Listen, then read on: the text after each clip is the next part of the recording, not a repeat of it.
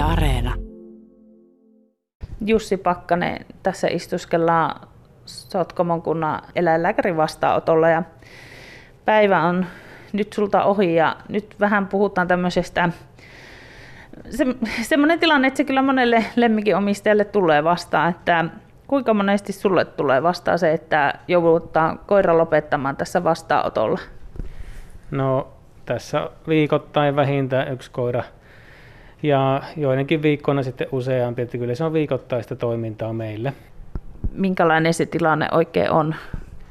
Joskus se voi olla, että sitä on suunniteltu jo pitkään, viikkoja tai kuukausia harkittu ja siihen varattu aika.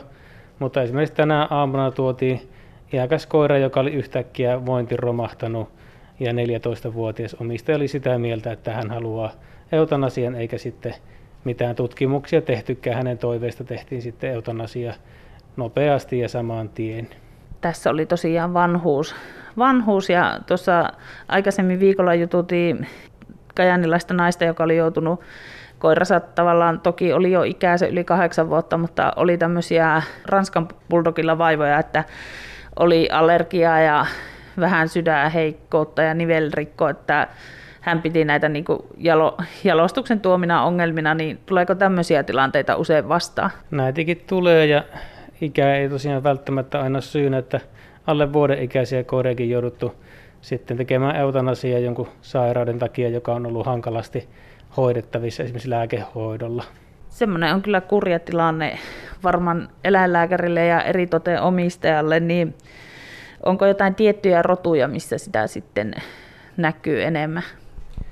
No voisi oikeastaan sanoa, että kaikki semmoiset käyttökoirarodut ja pitkään niin kuin olemassa olleet rodut, niin niissä ongelmia voi olla vähemmän, mutta toki joidenkin yleistenkin rotujen perimä on kaventunut ja sitten näitä perinnöllisiä ongelmia on tullut lisää.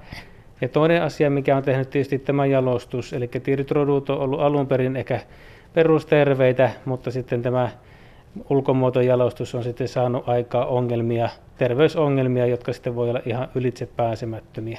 Miltä se tuntuu? Sinä olet kuitenkin opiskellut sitä varten, että pystyt hoitamaan eläimiä ja sitten taas jalostetaan toisella puolella eläimiä, että niitä ei välttämättä pysty hoitamaan, niin minkälainen se tunne on eläinlääkärillä? Oma ajatus lähtee aina siitä, että eläinlääkäri on se eläimen puolella. Että toki pyritään auttamaan omistajaa niissä ongelmissa, mutta tämä eläinlääkärin täytyy niin ajatella sitä asiaa se eläimen kannalta, onko se eläimen elämä laatu hyvää, pystytäänkö me auttamaan esimerkiksi kivuissa, kipulääkkeellä tai jos se allergiaongelmissa jollain kutinaa estävillä lääkkeillä sitä elämänlaatua, vai onko se sitten elämänlaatu hoidosta huolimatta huono. Eli kyllä eläinlääkärillä niin kuin se eläinlääkäri pystyy auttamaan myös niissä jalostuksellisissa ongelmissa, mutta totta kai se turhauttaa, koska olisi olemassa koirarotuja, kissarotuja, jotka on terveempiä, joita sitten valitsemalla niin saataisiin vähennettyä sitä jalostusten tuomaa kärsimistä ja tuskaa eläimille. Osa roduista on terveempiä, osa ei, niin jos nyt joku kuulija vaikka tuolla miettii, että haluaisi ottaa koiran, mutta ei ole mitään semmoista tiettyä tarvetta tai muuta, niin on, onko jotakin rotuja, jotka on selkeästi terveempiä?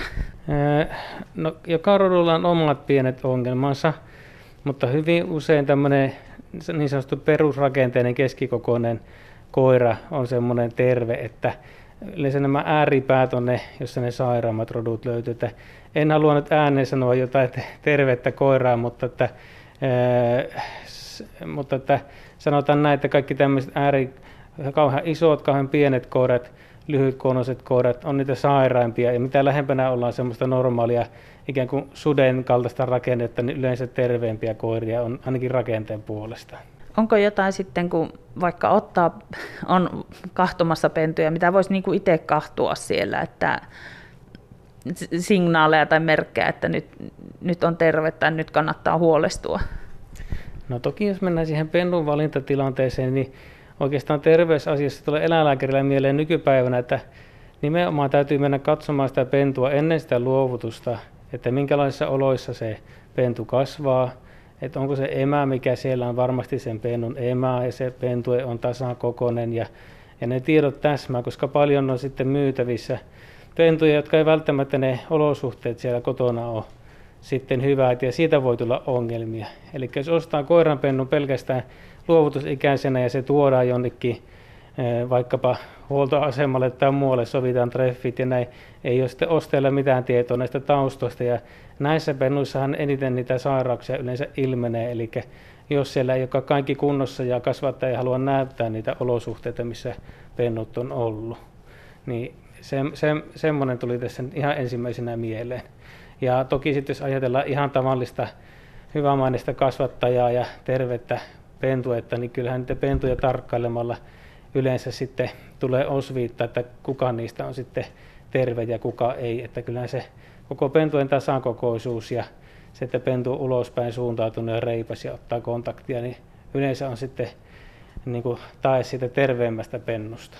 Geneettisesti sekarotuisuus toki tuo sellaista tietynlaista etua, mutta jos ne rodut, mistä tämä sekarotuisuus on tehty, on jo valmiiksi sairaita, niin välttämättä tätä roturisteytyksellä ei saada sitten yhtään terveempiä yksilöitä. Mitä sitten sanoisit lääkärinä? Rotuyhdistykset hän tavallaan sitä jalostusta vie eteenpäin ja on näitä sairaampia ja sitten on terveempiä rotuja, niin kuin tuossa puhuttiin, että miten voisi lähteä tuommoisen rodun terveyttä parantamaan? Tietysti se, että kun jalostus monesti menee sitten ulkonäkö edellä, niin ehkä semmoinen, jos koirilla olisi enemmänkin tämmöisiä käyttökokeita, niin kuin metsästyskoirilla on, niin siinähän myös sitten terveyttä punnitaan, että sairaskoira ei yleensä pärjää sitten siinä semmoisessa käyttökokeessa. Ja kyllähän niin kuin esimerkiksi lyhytkonnoisille koirilla on tämmöinen kävelytesti nytten Kennelliiton toimestakin laitettu pystyyn ja sillä pystytään testaamaan karkeasti, että onko suorituskyky edes seurakoiran tasolla, että jaksaako kävellä hengästymättä tietyn matkan. Puhutaan vielä siitä, mistä alussa, että tänne tullaan siis viikoittain tänne sinunkin vastaanotolle ja sitten on se tilanne tosiaan, että äkillinen tai suunniteltu eutanasia ja koiristahan on vaikea joskus nähdä, että niille ei ole kaikki hyvin, niin missä vaiheessa tavallaan, tai mitkä on semmoisia signaaleja, että omistaja on hyvä tietää, että nyt, nyt on niin se lähdöhetki lähellä? No tietysti aina se perusasia, mitä kysyn sitten koiranomistajalta, onko koiran ruokahalu normaali, juoko vettä normaali määrä, onnistuuko ulostaminen ja virtsaaminen ja minkälaista liikkuminen on. Ne on sellaisia perusjuttuja, jotka täytyy kaikkialla koiralla kunnossa, olipa se koira sairas tai terve. Mutta sitten voi joskus olla, että koira on esimerkiksi ollut normaalia väsyneempi, apaattisempi tai haluttomampi, eikä käyttäydy samalla tavalla kuin aikaisemmin. Ne voi olla sellaisia merkkejä, että koira ei ole aivan täysin kunnossa. Ja aina ei pystytä kaikkia myöskään tutkimaan tarkkaan. Omistaja ei välttämättä halua satoja euroja hintaisia tutkimuksia, että koiralta otetaan kaikki mahdolliset testit ja kokeet ja röntgenkuvat. Monesti hyvä konsti on kokeilla esimerkiksi kipulääkitystä. Tuommoinen viikon kahden kipulääkekokeilu voi tuoda ilmi sen, että yhtäkkiä iäkäs koira tai sairaalainen koira onkin piirteämpi kipulääkkeellä. Silloin me saadaan ainakin tietää, että eläimellä on kipuja tai kärsimyksiä. Ja monesti se tieto auttaa jo sitten päätöksenteossa, tehdäänkö jatkotutkimuksia vai haluaako omistaja kenties sitten eutanasian kipeälle vanhalle eläimelle. Onko koskaan tullut sellaista tilannetta, että tavallaan näet sen, että tällä koiralla olisi niin aika lähteä ja pitäisi auttaa se pois tästä maailmasta, mutta että omistaja ei sitä niin kuin näe tai halua nähdä.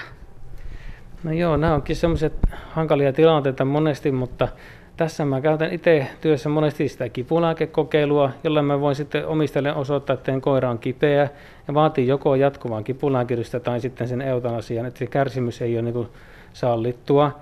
Ja joskus voi olla hankalaa sitä hyväksyä, mutta se voi vaatia vähän aikaa omistajalta, että ei välttämättä sitä päätöstä osata heti tehdä, mutta sitten kun asia on mietitty ja kokeiltu erilaisia hoitoja, niin sitten voi kahden kolmen viikon päästä omistaja havahtua, että ehkä tämä eutanasia onkin tarpeellinen.